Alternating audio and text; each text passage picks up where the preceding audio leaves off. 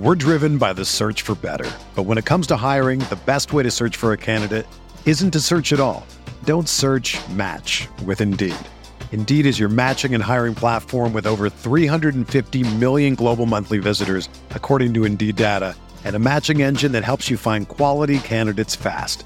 Ditch the busy work. Use Indeed for scheduling, screening, and messaging so you can connect with candidates faster.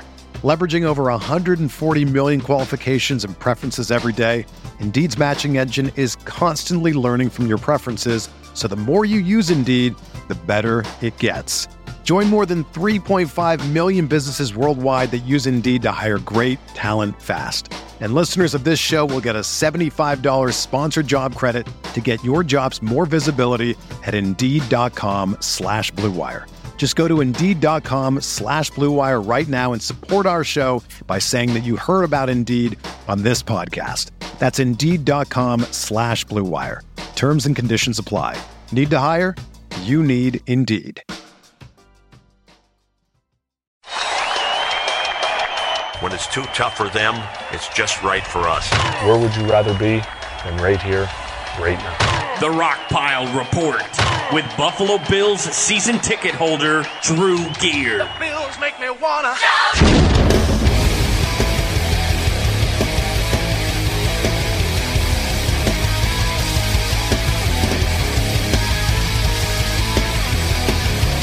Peterman picked off. Joseph,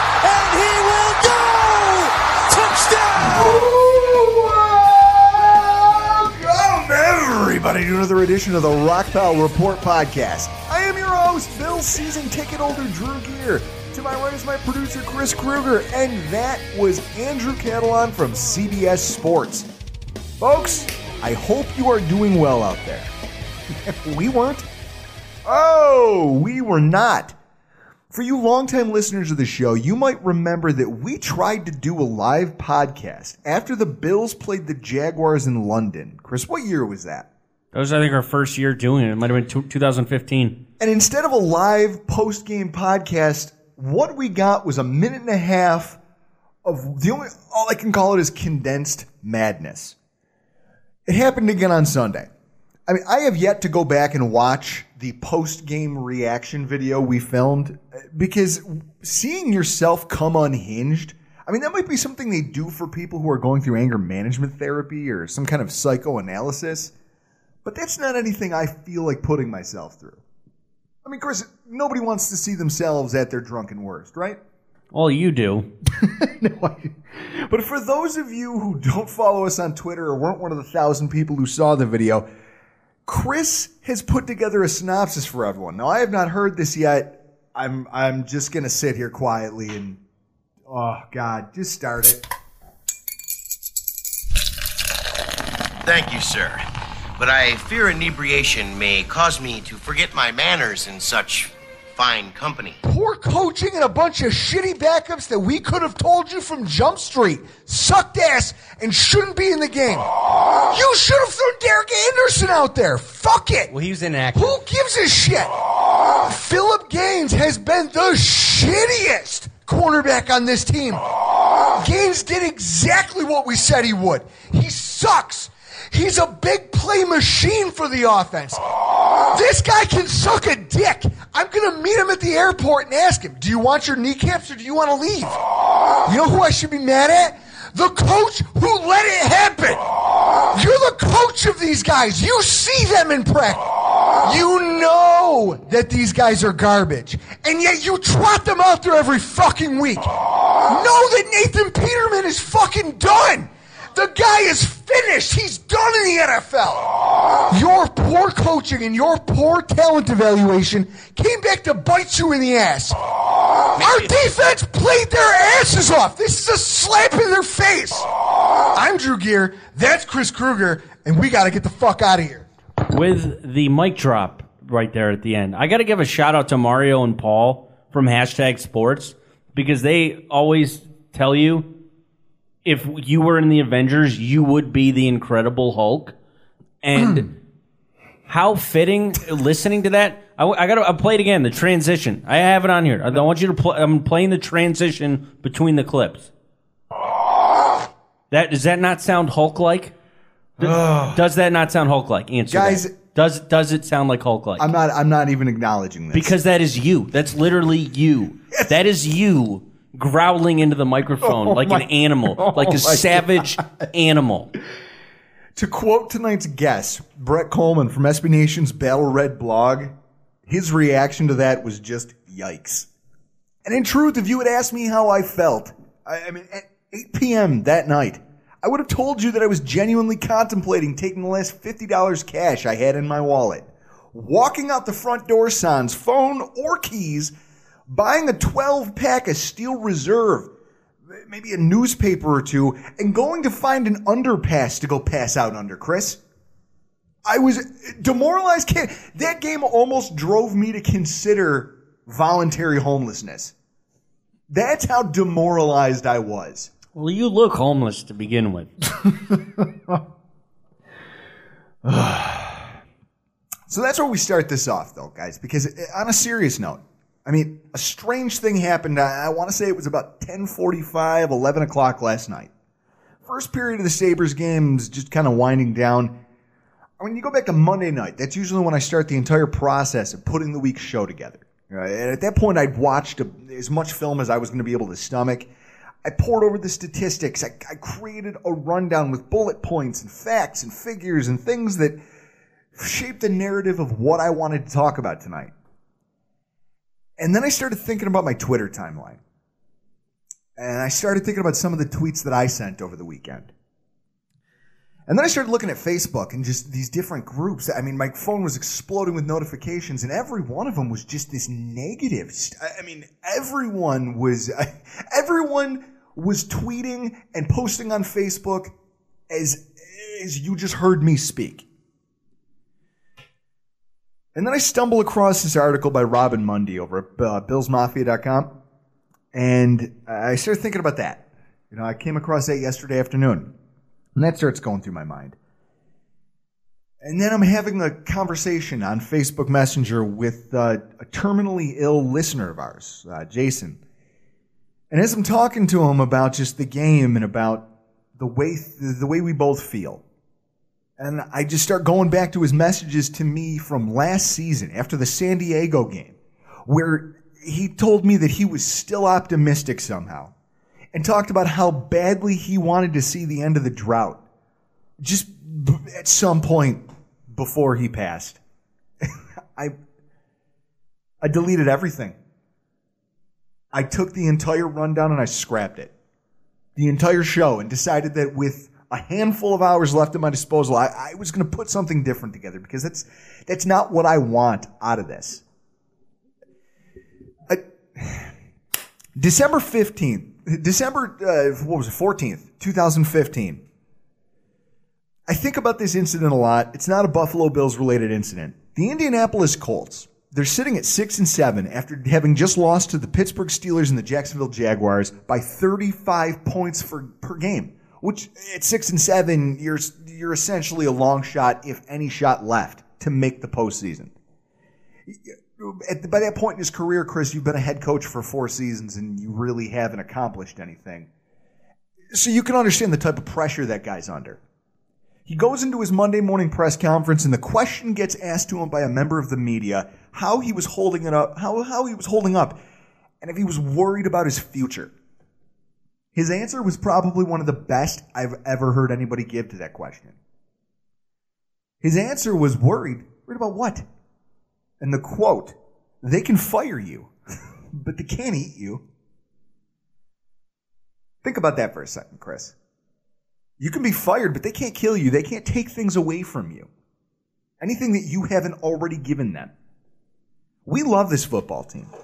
It's why we buy season tickets. It's why people monitor chat boards. uh, Why we get up at the ass crack of dawn to set up tailgates in the middle of a snowstorm this is the thing we argue about, that we debate philosophy over with our friends, that we lose our voices over on Sunday afternoons.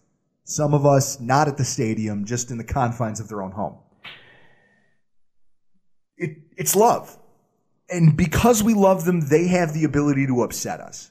I mean, if we didn't care, then none of this would matter. They can hurt your feelings. They can they can take things away from you because you're giving them the ability to do so. I, I mean, they can make us feel down. They can depress us. They can make us question whether anybody, any of the players, the front office members, whether they even know what NFL football is supposed to look like. Sometimes they leave you questioning whether any of this is worth paying attention to, whether any of this matters, Chris. Whether I should ever turn on the TV again on a Sunday afternoon and watch any of it. But they can't eat us. This game and this team means something different to everyone. I mean, there's for a lot of people out there, this this football thing is a passionate hobby.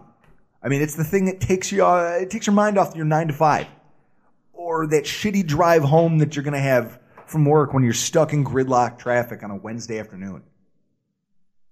Maybe following football and following this team takes you off the stress of your day to day life. Or maybe you find a little bit of hope in it, and that's what gets you through chemotherapy. Or even helps you deal with the, the concept of your own mortality. I mean, I'm not gonna, I'm not advocating that you guys can't be mad about what you're seeing, eh, or that the choices that are being made by this administration are just something you're supposed to swallow and not bitch about. Not at all. I, I'm not gonna get soft on anybody here because I, I don't plan on changing the way that I do things. Criticism is a part of being an observant and intelligent fan. But I'm watching some of the stuff that's going on out there and the way people are. I mean, Chris, everyone's. I've, I've, I did it myself.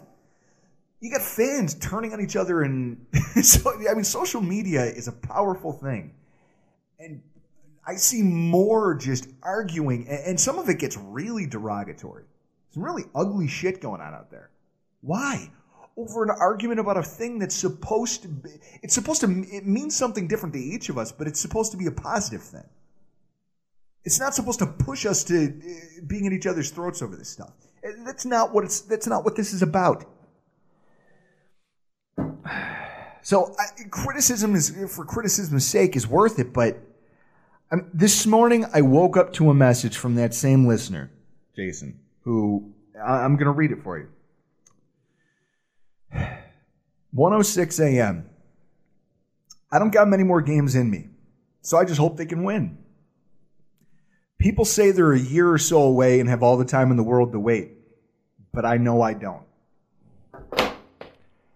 Guys, I from where I was on Sunday to just today, and just thinking about everything that this, how this means something different to everybody. Everybody takes their own thing away from being a fan of football. Whether it's you like the analytics side of it and you like trying to forecast what's going to happen, or you like looking over statistics and noticing trends, and you, or you just like watching the game and the science of you know, the chess match of the game of football.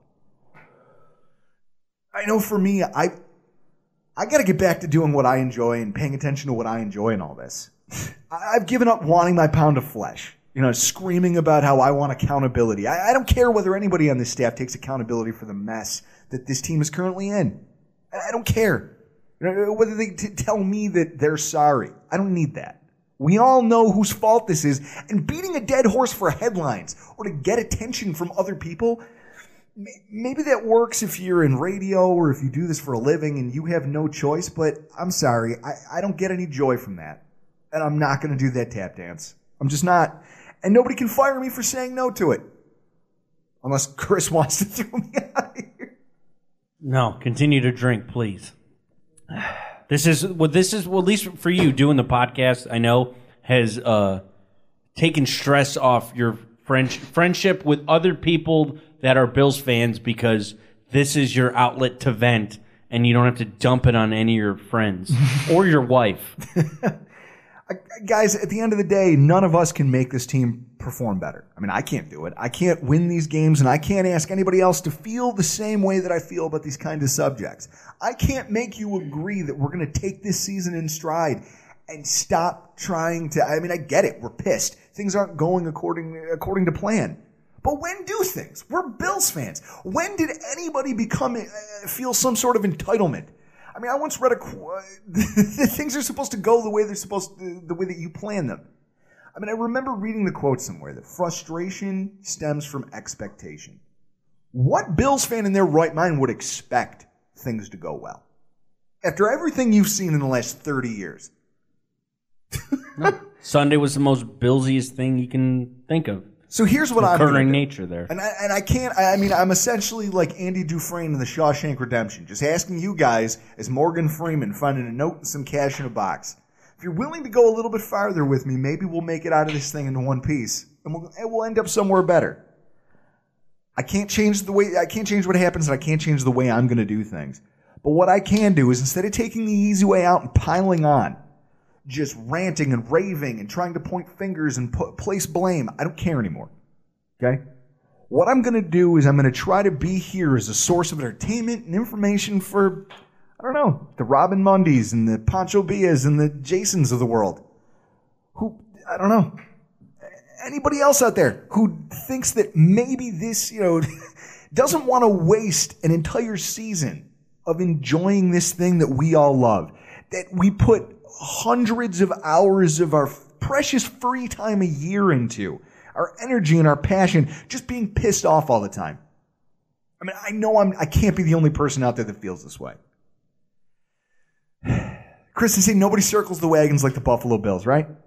That's a pi- Correct. I, I know that that's kind of a pipe dream, but why don't we give it a shot? I mean, it beats the alternative. I mean, we we can be out there. There's a lot worse places to be than Yeah. sitting here having a little bit of hope. right? Exactly. That place is called Miami, Florida. Ah, folks, I apologize for. I'm going to come down off my soapbox, and we're going to get into this week's Bills news update.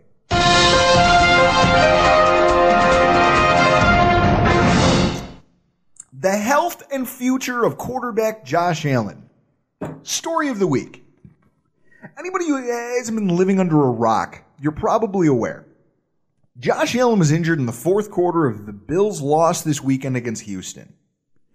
It's a UCL injury, something that when it happens to baseball players can be referred to as, or requires something called Tommy John surgery, which is essentially, I believe it's taking other ligaments from other parts of the body and stapling them to the joint. Yeah, or like a, from a cadaver from another thing, taking a ligament and putting it. The at least for a pitcher, the recovery time is about eighteen months. I mean, it's incredible that I, I mean, there's a lot of people out there. You, I know there's a lot of people who had to be like me, who opened up social media or you know was paying attention to the news reports that were coming out on Monday after the injury was initially sustained, and they were talking about this surgery being a possibility. Who had that sick feeling in the pit of their stomach? I mean, Chris Yeah, is that would be me. nod. That would be me. I mean, it, just thinking about the ramifications of that. I, don't know enough about the topic to really be intelligent about it, but luckily, friend of the show, Dr. Kyle Trimble from bangedupbills.com, he's been making the media rounds this week. He's done the Cover One podcast, he's done Numb Bills fan podcast last night. He stopped by a little bit earlier just to give us a quick synopsis, his two cents. In terms of the design of the injury versus baseball, this is what Kyle had to say. the injury itself is no different from a baseball player, same structure. However, the difference is uh, football players are throwing uh, a football versus baseball, so it's different throwing motion. They're throwing it a lot less, a lot less frequency, and a lot slower. So they're coming more three quarters versus overhand. Uh, sometimes you see the submarine pitchers, but that's a different thing altogether. Uh, you're also not throwing every play, and you're also not throwing as hard as you can every play too.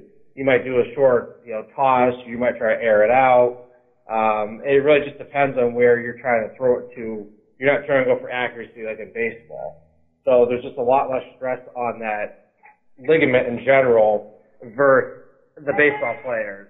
And of course, then they get the defensive series to rest, um, among other things. So just based on the, the biomechanics of the throw alone is the reason why it's a lot less serious for football player versus baseball player. You know, I, I like the sound of that. I mean, essentially, they talked about how Marcus Mariota earlier this season suffered a similar version of what Josh Allen did. And again, he had about a two week layoff, and then he came back and started playing again. So, it's it's obvious that this is something that can be recovered from as long as the damage isn't too severe. The, the next question I had for him, and I think the biggest in my mind, was my fear of recurrence of the injury after this two to three week timetable that he's been given were to pass. after you know long-term timeline, he's going to be able to you know, resume all normal functions. Most of the limited studies that are out there have demonstrated that most of the NFL quarterbacks that have sustained this injury will come back non-surgically um, and play.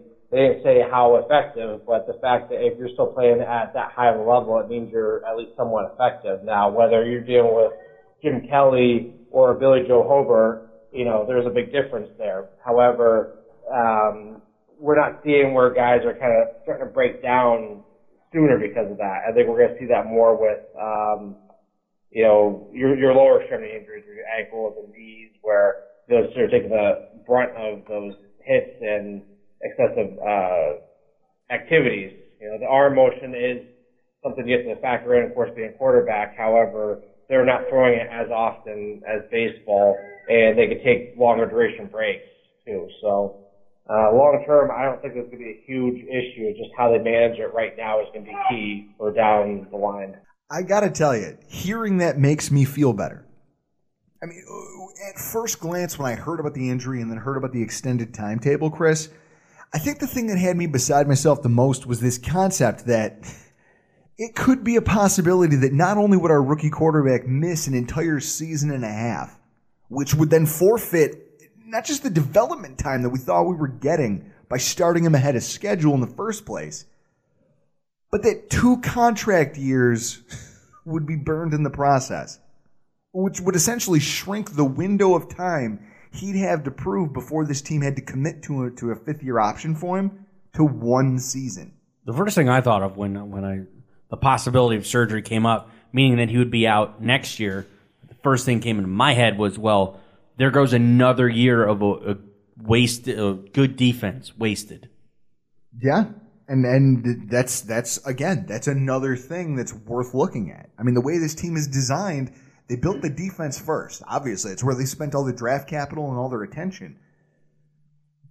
I think the idea has the prevailing idea has been that they're going to build this offense next year with all of this money that they have. So with that, you have to question if you were to lose your quarterback for that entire year. I mean, what, now what?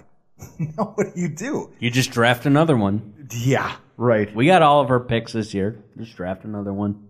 So now that we seem to have dodged the bullet regarding the big picture of Josh Allen's health, the question has to be asked: Where do we go from here? in the short term, the choice appears to be that we're going to be starting core, newly signed quarterback Derek Anderson.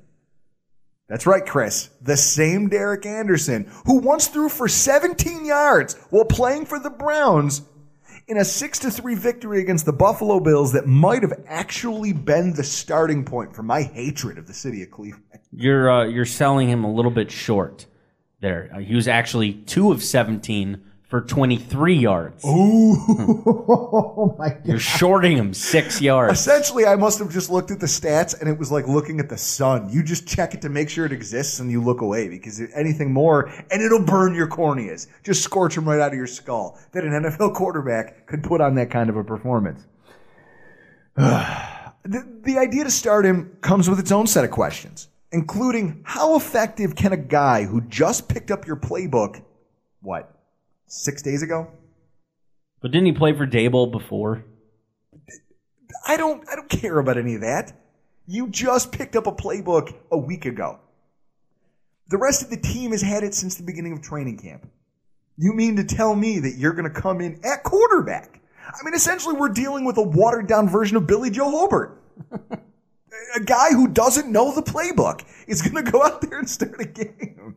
I mean, this isn't me being mean. This is me trying to temper fans' expectations because I know some. I've seen it on social media. Some I get being optimists, uh, being optimists out there. I was just talking about that exact thing. But sometimes there's a, there's such a thing as being overly optimistic. Anybody who comes in here and thinks that you're going to get anything better than Billy Joe Hobert out of Derek Anderson is setting themselves up for just bitter disappointment.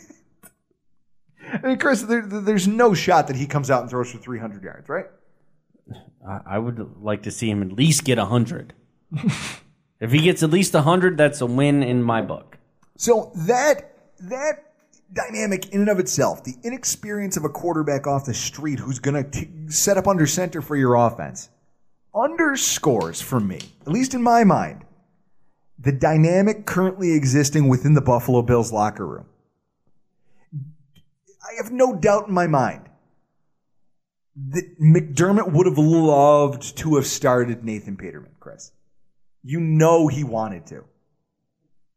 I could I could see that. I mean, he's got this weird love for Peterman I don't get. So the fact Let that, it go. The fact that Peterman's going to be holding a clipboard on Sunday gives credence to this idea that deep down he knew that starting a quarterback who he himself had to bench for being ineffective after just one half of week one's football game against the Ravens would have cost him the faith of the guys who make a difference in that locker room. Do you think your defense is going to continue giving their all if you're going to trot somebody out there who they've already had put them behind the eight ball multiple times? No, this is definitely a situation where if Peterman was named this afternoon the starter, I think McDermott would have lost the locker room. I, I mean, I have no evidence for this. I, it's just a feeling. As someone who's played team sports before, you know, the, the analogy I gave to Chris. Chris, you work in a small machine shop. You have what, 10 coworkers? Yeah, so nine other coworkers. Okay, so 10 nine coworkers, there's me. 10 of you.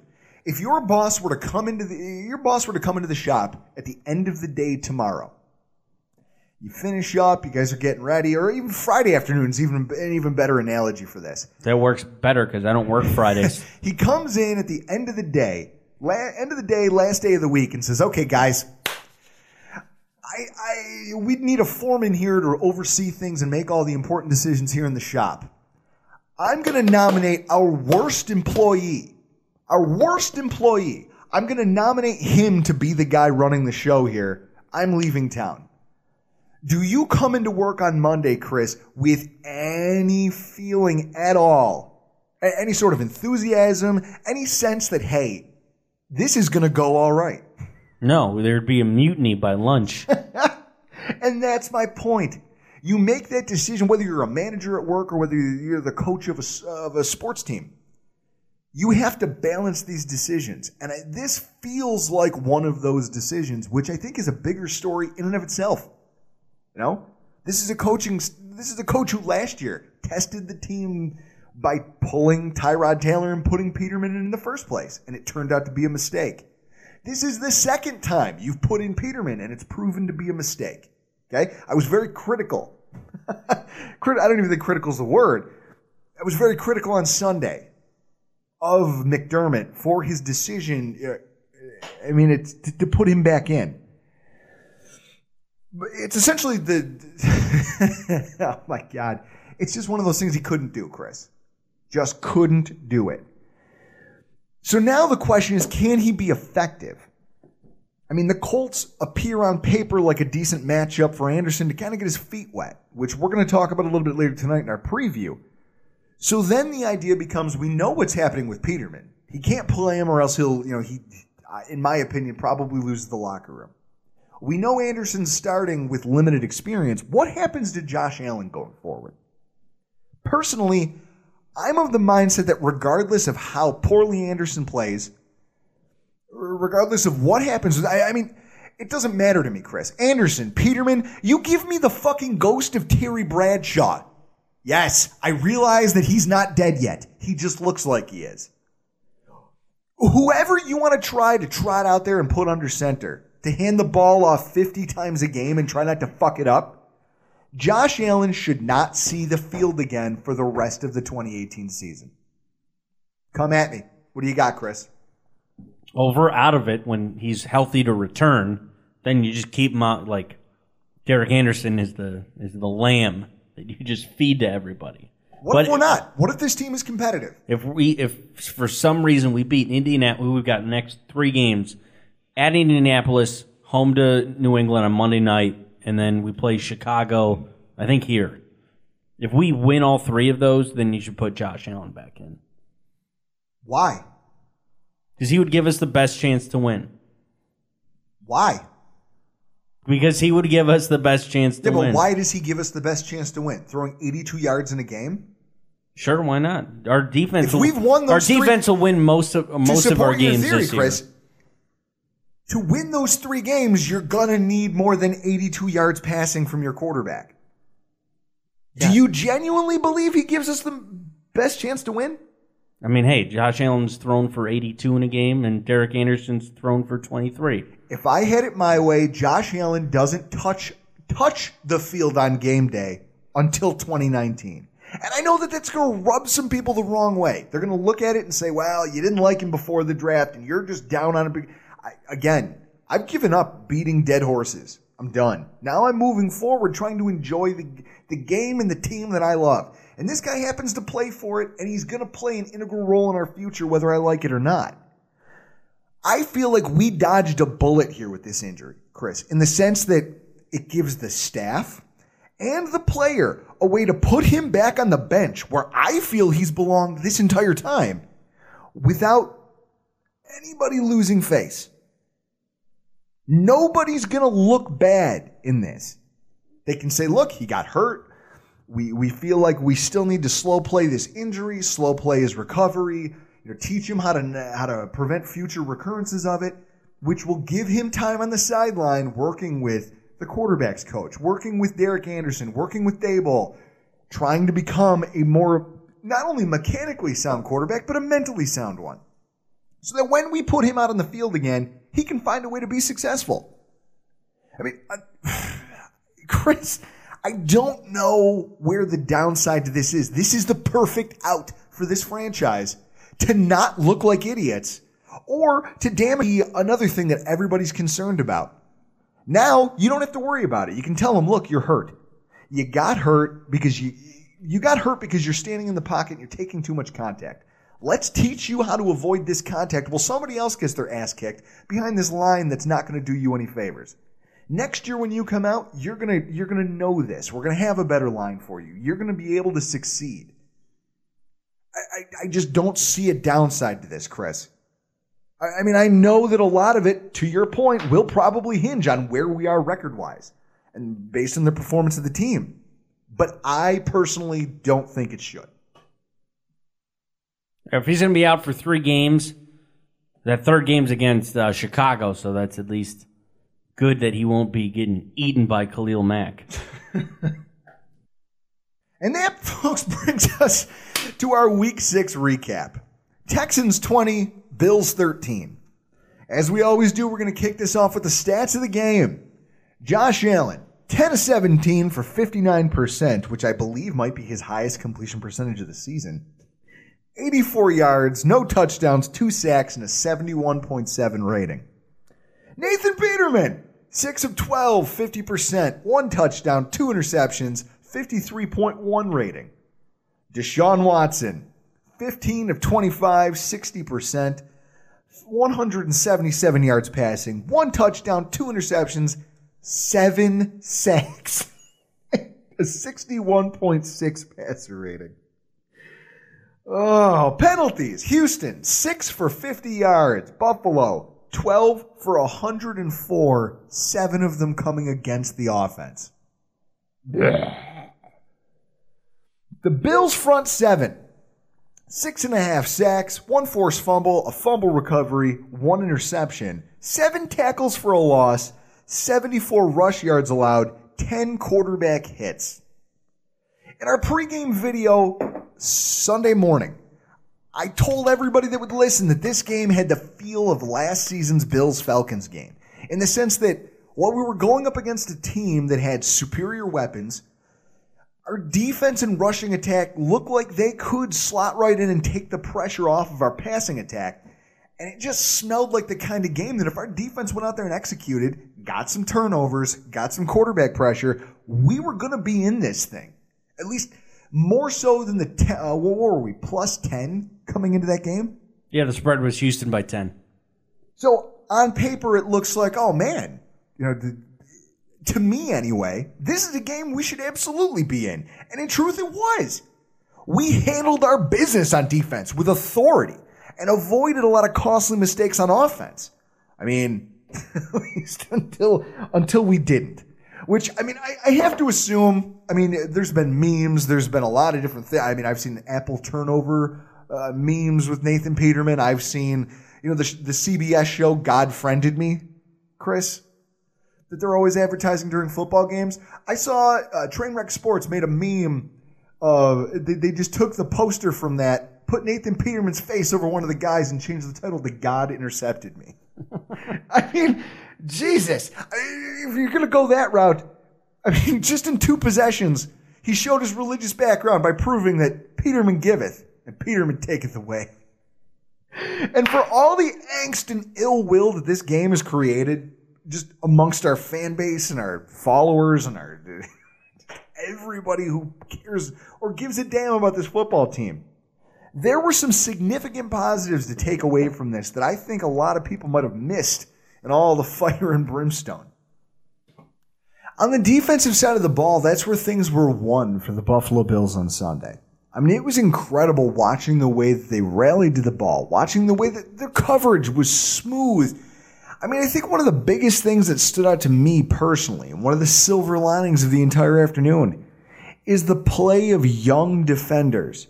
I mean, let me let me run this off to you. It's going to sound like a lot of numbers at first, but follow me.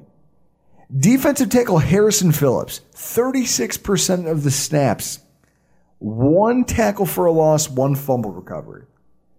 Defensive end Eddie Yarbrough, 36% of the snaps, three tackles, one tackle for a loss. Slot cornerback Taron Johnson, 66% of the snaps and four tackles. Slot cornerback Taron Johnson, 66% of the snaps with four tackles. Cornerback Trey White, 100% of the snaps, two tackles, one tackle for a loss. Linebacker Trey Edmunds, 100% of the snaps, nine tackles, seven of them were solo, and one tackle for a loss. And linebacker Matt Milano, 100% of the snaps, eight tackles, and two tackles for a loss. Yes, there are veteran players on the roster who are standing out on defense. You get Star Lotulelei. The guy is finally starting to play like the defensive tackle that we thought we were getting in free agency. He's getting reacclimated to you know, Sean McDermott and Leslie Frazier's style of play. Then you've got Lorenzo Alexander, who is having a career season at linebacker. I mean, fuck, Chris. The guy, if he told you tomorrow that his plan was to climb Mount Everest, you're talking about a guy who played special teams linebacker, offensive tight end, made the Pro Bowl as a 3 4 outside linebacker, pass rusher. I don't know what the fuck you want to call it. And then also as a stand up linebacker in a 4 3 scheme, he's playing his balls off, having one of the best careers of his year. Would you doubt him if he said he was going to scale the mountain? No. Nobody should. I mean, Jesus. But it is worth noting there are a sizable number of players with two years or less experience on this roster who are starting to fill some significant roles. I mean, it's huge. It's laying the foundation for a youthful defense that's not only cheap, but also highly effective. I mean, you want to talk about effective linebacking. We have watched Trey Edmunds over the course of the first quarter of the season grow up. This is a guy who, week one or two, we were talking about Chris missing his angles, taking the wrong run fits, sometimes getting lost in coverage. The last two games, he has been lights out. I think this might have been his best game of the season. Matt Milano, he's just he's continued his high level of play. Those two guys, draft picks, first year player, second year player. You're laying the foundation of a solid linebacking core. On defense, Taron Johnson, Trey White. You've got a solid slot corner. You've got a solid number one corner. You're just begging for a good number two to come in here. Phillip Gaines, I hope they leave him somewhere on the road after one of the next. Once they come back, like maybe after the Indy game, maybe they just leave him somewhere in Ohio where he's he belongs. maybe in the city of Cleveland, Chris. Maybe in the city of Cleveland where he belongs. Ultimately, I had to be impressed with the youth on, on this defense. On offense, coming into this game, I assumed that there, it was going to be an absolute bloodbath on the offensive line. I mean, you're talking about the Bills, Civ of an OL, going up against defensive ends Jadeveon Clowney and J.J. Watt, who are both fully healthy and just dying to get after the quarterback. Along with the fact that they play for a defensive coordinator who insists on blitzing no matter what the downer distance. Yes, as an offensive line offense, we racked up over 100 yards with the penalties. A lot of them were the line's fault. Tight ends, offensive linemen false starting, guys uh, lining up improperly for illegal formation penalties. But it's worth pointing out that throughout all of that, they managed to keep Allen safe from both Clowney and Watt for the most part. Watt had a sack. I'll give him that. There was five more that Watt probably could have had. And there were some very, uh, Chris, terrifying moments. I think the one that you and I can both uh, agree upon there's a play. Allen takes the snap. He drops back, and J.J. Watt is in his face, and he doesn't know it. And he takes the pass, he fakes the handoff to the left, turns around, and J.J. Watt's right there. And somehow Josh Allen outruns him enough that he can throw the ball out of bounds. It goes for a no gain, just a, just a nonsense play. But it might have been one of the bigger plays of the game because if he had been sacked, it would have been a 20 yard loss. That's what I'm looking for as far as growth from Josh Allen. Realizing when you're beat. You're beat and you got to get rid of the ball. Do not take a negative play here. He has to learn more of that. This game, he avoided a lot of those negative plays. But that almost sack reminded me a lot of a YouTube video I saw where this guy was and his friend, both wearing uh, GoPros strapped to their chest, were cliff diving by the Golden Gate Bridge. And the guy jumps in the water and he watches it. Well, the one guy jumps in the water, his friend is watching him, and his friend's laughing, and ha ha ha, everything's great. And then he jumps in the water, and as he's going down, he's literally 10 feet away from a great white shark. That's how Josh Allen must have felt after that fake handoff. Oh my God, shark in the water, we gotta get out of here. And somehow he found a way to safety. That's worth noting that he at least found his way out of that. Then I look at the, the rushing attack of our offense. No, they weren't dynamic. We didn't break any big runs. In fact, if anything, our running defense, our running offense has really been scaled back this year, Chris. I mean, we haven't produced at all on the level that Bills fans are used to seeing, have we? No, bunch of shady, not getting the ball, and Marcus Murphy injured. Do you think that Marcus Murphy being injured is a part of the reason that we're not seeing as much uh, diversity in the rushing attack? Well, not just that. Look at our special teams. that did really dictate the game. That being said, there's some notes here on the rushing attack. The middle of the defense, where you you wouldn't think that the defense is tough. I mean, or at least you wouldn't think that the defense is weak. You'd think they'd be strong up the middle. The Bills average nine yards per carry running behind the center, and at least three running off of right guard, both of which fall right into J.J. Watt's wheelhouse. Part of that was by design. You look at Josh Allen. Josh Allen himself averaged almost seven yards a carry up the middle of the field. I think the game plan coming into this was we're going to, if you see a crack, you go for it. Past the point where you know JJ Watt's trying to get past, you run off his, you run off his right shoulder. He's going to be trying to come for you. If you run right at him, you're going to get past him. I mean, Chris, is it fair to say that JJ Watt's one of the more aggressive defensive linemen in football? Yeah, he's aggressive uh, when he's healthy and when he's injured as well.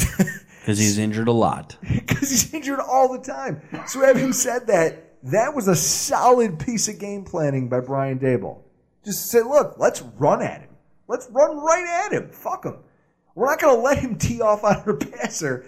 We're gonna when, whenever we see the ability to, we are going to try to get the ball past him into the linebackers, into your coverage units. I, don't understand how the how the offensive line kept Allen from getting swallowed up for most of the game. And also, the lack of sacks could kind of be attributed just to Allen himself. For as little credit as I try to give him as a quarterback, he did a lot of great things just with his physical abilities. He's a big guy. A lot of contact was made with Allen in this game.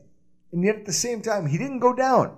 Kept his feet moving. He escaped a lot of situations that lesser quarterbacks would not have, which is going to be important when we talk about this coming week's game. As backwards as it might sound, that might have saved our day. Because when you think about it, the defense kept trying to rush, kept trying to blitz Josh Allen because they were frustrated that they weren't seeing the sack numbers they thought they were going to get. And because of it, we were allowed to continue moving the ball in small increments. We burned a ton of clock. We used our special teams. We used our defensive performance to keep the game close. I mean, we did everything right that should have resulted in a road victory. And because of that, I have to name defensive coordinator Leslie Frazier our hero of the week. Here's the deal. I'm the best there is, plain and simple. I mean, I wake up in the morning, I piss excellence. I mean, let's face it. When you craft a game plan that results in three takeaways and seven sacks, you deserve to win. We didn't get it, but Leslie Frazier still gets a little bit of shine from this. I mean, you're talking about a guy who week two got got his playbook taken away from him by the head coach. And since then has really responded with a series of strong defensive performances. I mean, some of that can be attributed to the maturity of the players that he's coaching, but some of that is also coming from a guy who got his hand slapped and maybe is just kind of rebounded from that. Now, on the flip side of that, we're going to stick with the coaching staff for this week's zero of the week, and that belongs to both Brandon Beane and Sean McDermott. Hey, if you want me to take a dump in a box and mark it guaranteed, I will. Do you guys remember the fable of the frog and the scorpion? We literally just watched a real life version of that play out, which cost us to win. And Beane and McDermott, they played the part of the frog. Yes, Nathan Peterman threw the interceptions. I get that. I'm as crushed as anyone. I'm as angry as anyone. But that's what Nathan Peterman does. He can't help it that it's a part of his nature. The real mistake is on the part of the people who went against their better judgment and took him at his word that he wouldn't do it again. So, much like the frog and the scorpion, Nathan Peterman said, Hey, coach, put me in the game. Don't worry, I'm not going to throw the back-breaking interception that's going to fuck us over in the end.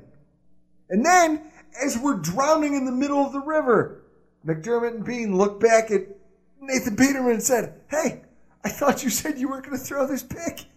And he said, What, what are you talking about? I'm Nathan Peterman. it's just it's just what I do. oh, Chris. Desolate place to be a Bills fan. Bills Twitter, it's a barren wasteland of just awful takes, just people who are irate over the coaching staff, over the decisions, over the play of our offense. Everybody's unhappy about something. Mean, right or wrong, everybody out there seems to have an axe to grind. Yeah, everybody wants Peterman's head. oh, Jesus. Everyone's looking for their pound of flesh. But here's what I want I want to point out things aren't so bad, Buffalo. There are a long, long list of people who have it a lot worse than we do. I'm introducing this as a new weekly segment, considering I feel like people need a little perspective. There are people out there right now this week who have things worse than the Buffalo Bills. Chris, why don't we read it off? You are one pathetic loser. This week's candidates Pete Davidson. I know a lot of the people listening to this podcast just went, Who? no, I don't blame you. But I bet you all know who Ariana Grande is. The 25 year old pop singer is a model a music sensation, if you can call pop music quote unquote music. And she's got a net worth of approximately $50 million. Pete Davidson is a comedian who works on SNL and has all the visual appeal of a mule who's had his ears shaved down and some curly hair glued to the top of his head. the dude outkicked his coverage and almost pulled off a bigger upset than the comeback by somehow tricking this chick into agreeing to get engaged with him. But she called off their engagement this week. and on top of it, she took back their jointly owned pet pig in the process. Oh, God, Chris. This guy got hosed. I mean, Chris, he's an ugly man who's about to just land a whale. You got to feel for this guy, right? He's got money, so I don't feel for him. He's got money. Oh, the guy was like Icarus. He flew too close to the sun in an attempt to try to score a victory for goofy looking guys with a sense of humor everywhere. Sucks, and yet I have to say, cheers to your moxie, sir. People who also have it shittier than Bills fans Giants fans. Imagine being fans of a team that at the end of 2017, you fire your coach because you call him underperforming. Then you go into the draft and you double down on the fact that you still have faith in your aging quarterback, Eli Manning. Because you take the number two pick in a quarterback heavy draft and you spend it on a running back. You don't try to draft anybody to, to groom for the future. No, you don't need it because your guy's going to be a stud. Everything's going to be great. You're going to get him the next Barry Sanders. You guys are going to they're going to ride off together into the sunset like the Lone Ranger and Tonto. Fast forward to this season, you have a 1 and 5 record. You have a head coach who doesn't have any control over the team, a diva wide receiver who's sparking feuds with the fan base, the owners, the coaches, and you've got some brutal primetime games ahead of you where you're just going to get embarrassed in front of the entire country. I mean, Chris, our rough days are here and now. We're living them. And we're doing it at one o'clock in the afternoon. We've had rough days for 18 years. Yeah. But the Giants' struggles are just beginning. And the decision to A, switch coaches because you blamed him for the teams, maybe the team just isn't that good. Maybe the GM should have been fired instead of the head coach. But it doesn't matter because you drafted a running back and your quarterback is done. I mean, do you think Eli has anything left in the tank? Tank is empty. He's And- trash. And he's going to show it on primetime TV like the like the Dolphins did last year. He's going to go out there and just get embarrassed a handful more times. It's going to be fantastic. At least for me because fuck the Giants. And then Jalen Ramsey. oh, at least we're all not Jalen Ramsey today. There's a few things sadder in life than when a shit talker who once beaten can't, you just can't be contrite or at least show a little, I don't know, a little moxie, a little, I don't know, little balls on your way out the door. I mean, listen to it for yourself. This was him talking to reporters after his team got thrashed 40 to 7. Ass beat. How much of a shock it is against the rest of me, considering the talent you guys have? When you guys played together a lot as a secondary, how do you kind of explain some of the lone assignments that you guys had early in this game? Mm-hmm. Coach said that he felt like it was an it wasn't an effort issue, it was a miscommunication issue. Do you agree with that? Jalen, what challenge did Cole Beasley pose today? Defense usually plays with you know a lot of swagger and confidence. What needs to happen to kind of get you guys mojo I don't back? know. Chris, this is the guy who had a ton of shit to say. A ton. This is the epitome. My grandfather used to use the phrase, that man has an alligator mouth and a hummingbird ass. I'm sorry, but it looks like Jalen Ramsey falls into that category. In my experience, if you talk a lot of shit and then you get your ass handed to you by somebody you trashed in front of an audience like the one that the Jaguars and Cowboys game had, you got two choices. You either be contrite, admit that the check that your mouth wrote bounced, and you move on. Or you talk some additional shit on your way out the door. You know, like, hey, yeah, well, you beat me, but fuck you, your girlfriend's fat. Or it doesn't matter because your mama's an alcoholic. I mean, those are the jabs you throw. You don't go down. You don't just lay down for everybody after talking all that shit. Instead, this guy who was the talk of the NFL in the offseason with all, I mean, Chris, the mouth on this guy. And instead, he just mumbled and stuttered his way out of the fucking locker room with his tail between his legs. Mouthful of a little humble pie, I think. If that does not make for a shitty week, I don't know what does. and that brings us to this week's AFC East roundup.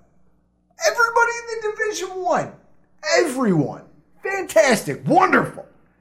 Ah, it starts with New England. The Patriots won 43 to 40. It was a firefight of a game. They narrowly escaped the high scoring Kansas City Chiefs offense on a late game winning drive by Tom Brady because fuck that guy. And in the process, they set an NFL record for being the first team in the Super Bowl era to not be flagged a single time during a game. Chris, doesn't that sound like a headline you'd read in The Onion? Yeah, probably. Patriots win home game, not flagged. I also don't think that they would get flagged. They don't get flagged much anyway. Ugh, fuck these guys. I'm sorry. Are we supposed to believe that this team is somehow so supremely disciplined that they just don't commit any infractions? I mean, I, I can't do it. I can't do it. Fuck these guys. Ugh. God, I can't wait for them to lose to the Chiefs in the postseason, the wild card round, Chris. That's th- that's my that's going to be the silver lining I bank on for the rest of the season. Moving down south, Miami. The Dolphins 31, the Bears 28 in overtime. I got to tell you, the most exciting play of this game came when the Bears linebacker Leonard Floyd forgot that he was playing football. And then he hadn't actually decided to join Gronk in a WWE appearance because he picked up wide receiver Danny Amendola and suplexed him like he thought it was a wrestling match. I mean, flags came flying from every single direction. In a league that's focused on safety and that quote unquote cares about player safety, this dude just picked up a guy and body slammed him. How do you not eject that guy? I don't understand it. Do you actually give a shit about player safety? I saw it happen as we were watching the Bills game and had the Dolphins game up on the uh, the Sunday ticket screen, and I made everybody kind of go to that game and watch it with me, and everyone in the room just kind of went, "Is that legal?" No, it's not fucking legal. You just pile drived a guy who's half your size.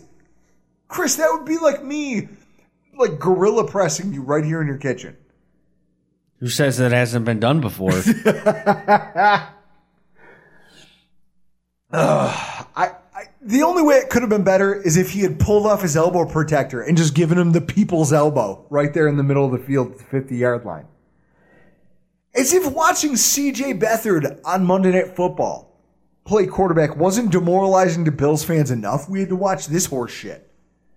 Ryan Tannehill's inactive with an AC joint sprain, so Brock Osweiler's starting for the Dolphins. Yes, Brock Osweiler. The same guy who was traded away by a Texans team along with a second round pick just to take him off their hands, and who wasn't good enough to make the Browns roster. That guy, that guy. He proceeded to throw for 380 yards. 380 yards, Chris. He's up for FedEx Player of the Week as a backup quarterback. I mean, he's the he single handedly stopped their two game skid. And now he's added another chapter to what I think is going to be a hilarious anecdote for trivia questions in the future. Listen to this. Brock Osweiler's first career win as a Bronco against the Chicago Bears. Brock Osweiler then signs with the Texans. His first career win as a Texan against the Chicago Bears. His first career win in a Dolphins uniform, fitting, it also comes against the Chicago Bears. I mean, he didn't do it alone. The immortal Frank Gore. That guy, I mean, I forgot that Frank Gore was still playing football. But apparently he just rushed for his 44th 100 yard game in his career. I mean, Chris, that's incredible. The dude has been around forever and he's still, he, is, what is that, Timex? Takes a licking and keeps on ticking? He's better than Timex. It's incredible to me. If their team continues to play the way that they are, I, I mean, even with the injuries, they're going to be tough to beat. And then you've got the New York Jets playing this week's opponent of the Buffalo Bills, the Indianapolis Colts. And the Jets win 42 to 34. The game was funny to me because they were winning at one point 30 to 7, the Jets were. And I said, ah, fuck this game. I don't need to pay attention to it. And in the third quarter, I turn around and they're only separated by a touchdown. I mean, Chris, the Jets really ran away with things early, but their defense, it seems like there's a number of injuries that are just piling up on this team. I mean, I think that's the storyline. If you're watching this from an outside perspective, looking at the Jets, they're the walking wounded. They, they just escaped the Colts, scoring 34 points against them last week. They're missing their number one cornerback and their slot cornerback, their number one running back, their number two safety, and their number one D tackle. As of today, Wednesday, none of them are practicing. Even Sam Darnold popped up on the injury report. Some kind of injury, even though he was a full participant. And his favorite target at wide receiver, Quincy Enunwa, he's already been ruled out for next week. You're talking about a team that did well, but as those injuries started to pile up throughout the course of the game, this is a team that came off the rails and let the Colts right back into things. And even though the Colts are one in five, they've played in some close games. They've lost their last two. They've lost by two scores to the Pats. They lost by a field goal in overtime to the Texans, and they've lost by eight to the New York Jets in what were all high-scoring affairs. So, Chris, regardless of the record, we have to be scared of this football team. We have to. You have to take them seriously. And that brings us to our Week 7 preview Buffalo Bills at the Indianapolis Colts. The time, 1 p.m. Eastern Standard. The place, Lucas Oil Stadium in Indianapolis. The weather doesn't matter because it's in a dome. And the line, I haven't researched it. Chris, well, what do you see? Indianapolis by nine. By nine! Jesus Christ! We have been floating around a 10 point line of victory every single week. Why? And yet last week we should have crushed the Texans line. Why are we still underdogs? I don't understand it. Chris, what do we have for coverage and crew? Spero Dedes and Adam Archuleta on CBS, and it's only in New York and Indiana, as that game should only be viewed in New York and in, in Indiana. Of course, wait, there's nowhere else in the entire country that might want to see that game. No. No one wants to see that game. The injury report for this week. For the Buffalo Bills, it's a short list, but some of these names are important. Trent Murphy has an ankle inj- injury. He's questionable. Marcus Murphy, still out with that rib injury. That's important because Taiwan Jones is also questionable with an undisclosed injury. They are the two people who are the most dynamic returners on this team, both punt or kick considering what we got from Ray Ray McCloud last week, setting setting the Texans up, just setting the table for them for a touchdown.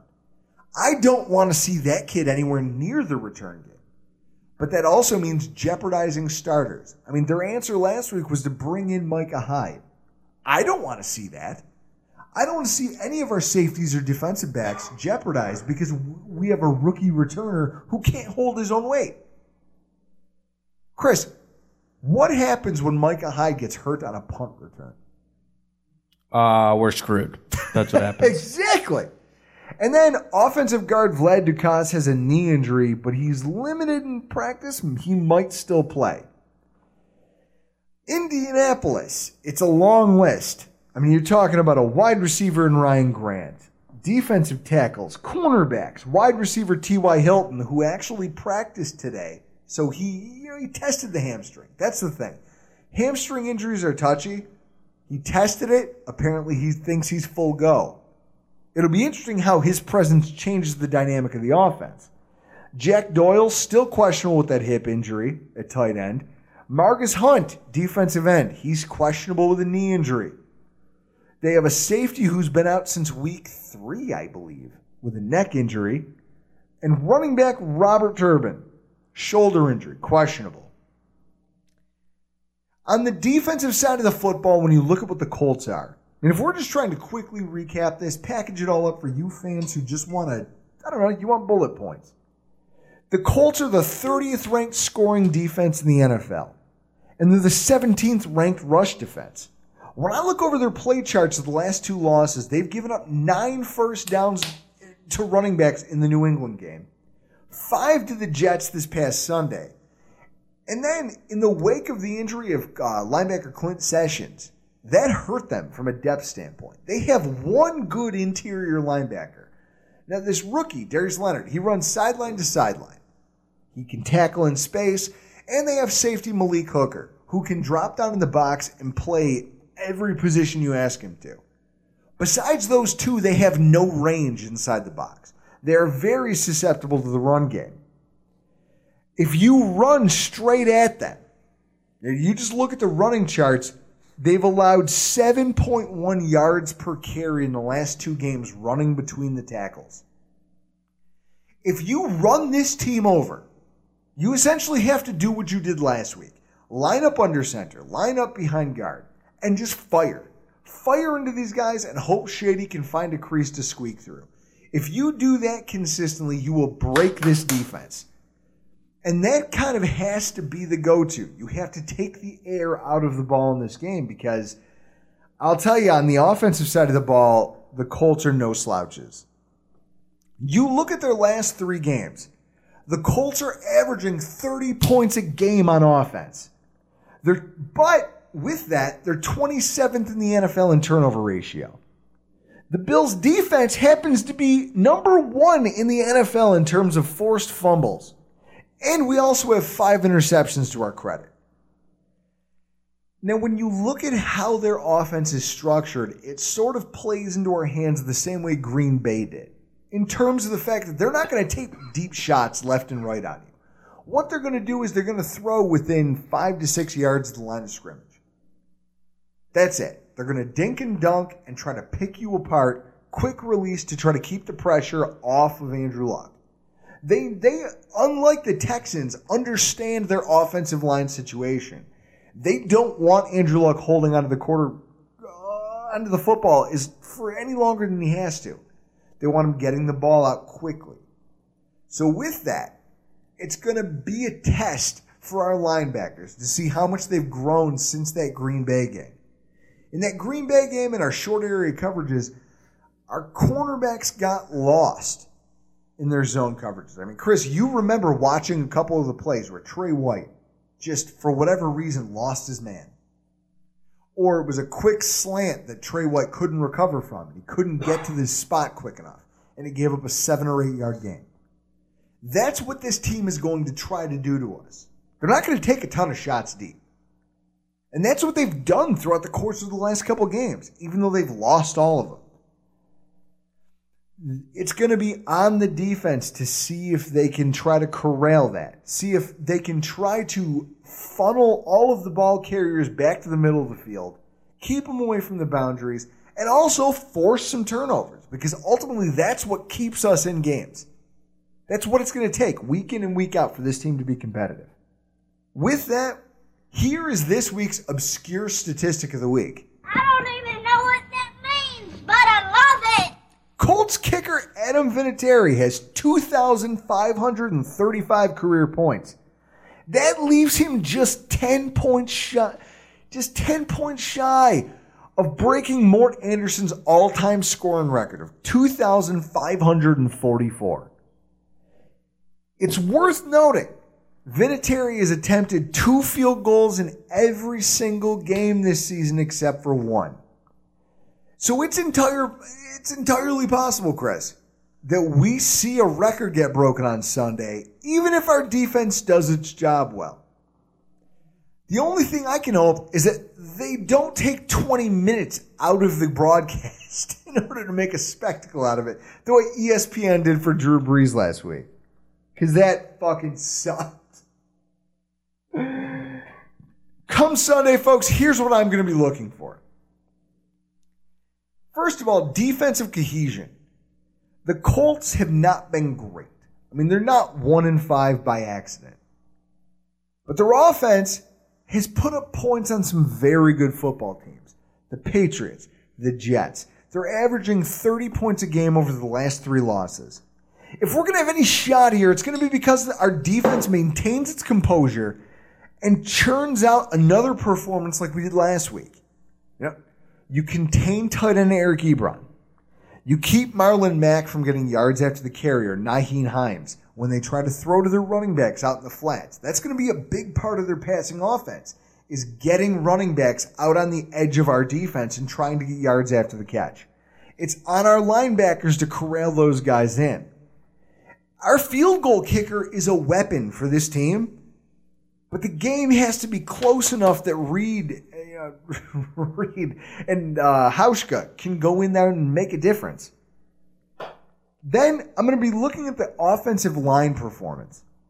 The Colts roster, you look at them at face value and you say, well, they're not overflowing with pass rush talent. They are tied with Buffalo for second and third place with 19 sacks on the season. They've got def- veteran defensive end Jabaal Sheard, formerly of the Patriots, you know, formerly of the, I believe the Browns before that. And they've got Margus Hunt, who even though he's questionable, if he's a starter, they both have, I, I believe one of them has four and one of them has three sacks. So b- between them, they have seven sacks. And they have Darius Leonard, rookie linebacker, who's a better pass rusher, even with his athleticism from side to side in the rushing attack and in pass coverage. He's a better pass rusher because of his quick twitch athleticism. Aside from, I mean, this is it. On our offensive line, you have to account for all of these guys. And aside from that, you also have to find a way. You've got to find a way to pave the way for the rushing attack, keep these pass rushers on their heels while also giving new quarterback Derek Anderson a way to feel comfortable in the pocket.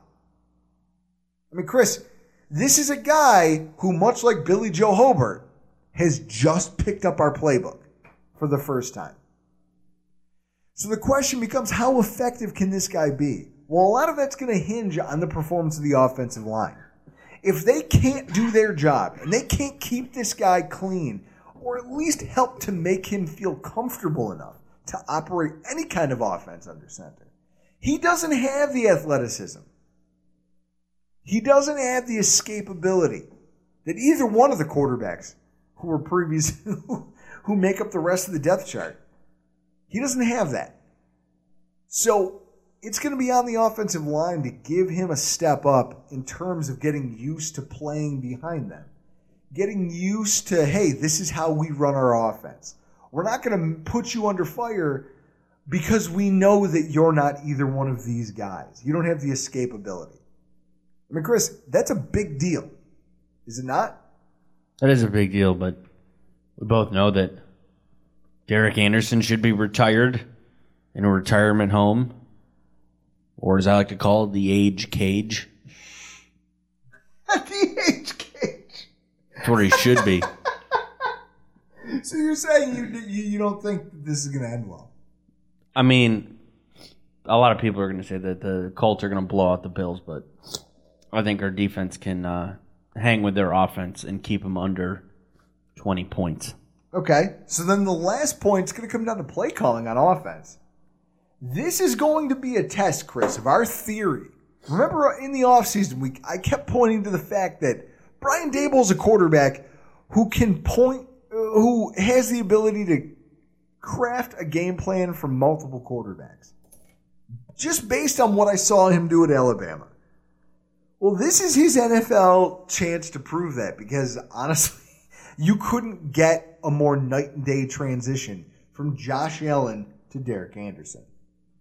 On one hand, you have a tall oak tree of a quarterback who is a he's a load to bring down. He can slip arm tackles and get away from shoestring tackles, escape from danger, and just get the ball down the field. And Derek Anderson, I have no idea what the hell I'm getting. On one hand, he could be the savvy veteran presence everybody thinks he's going to be. Well, I shouldn't say everybody, at least a contingent of Bills fans. Or we could get a guy who should be sitting in a rocking chair, who would be better off picking up knitting needles than throwing a football. Swear to God, if we win this game six to three and he goes two of seventeen for twenty three yards, It'll be one of the worst things and yet best things that's ever happened in the history of football. Chris, your prediction for the game. Do you want to leave it for Sunday or do you want to give it now? Colts are gonna win uh, twenty to sixteen or nineteen to sixteen. 1916. I'm calling a Bills win by the inverse score in 1916. Seagram's bet. You want to take me on it? Yeah, a, a bottle, not a can. A bottle, not a can. Oh, folks, we got to get out of here. I just want to say today is the anniversary of the death of one of my heroes, Mr. Gord Downie, lead singer of the Tragically Hip. I mean, I can't listen to the song "Scared" without tearing up a little bit. And there's, I, I mean, I I watched the concert, I watched his final show, and it was an emotional night for me. He used to end every one of his shows, or at least all of the ones I ever saw him play, with a simple quote. And I think it stands tonight given the way things have gone around this franchise and the way things are right now on social media between Bills fans, people who are supposed to be on the same page. Gord just asked that everybody be good to each other. So, guys, that's all I want. Let's go out there and uh, win or lose. Let's just be good to each other, all right? We got to go. I'm Drew Gear. That's Chris Kruger. Thanks for joining the Rockpile.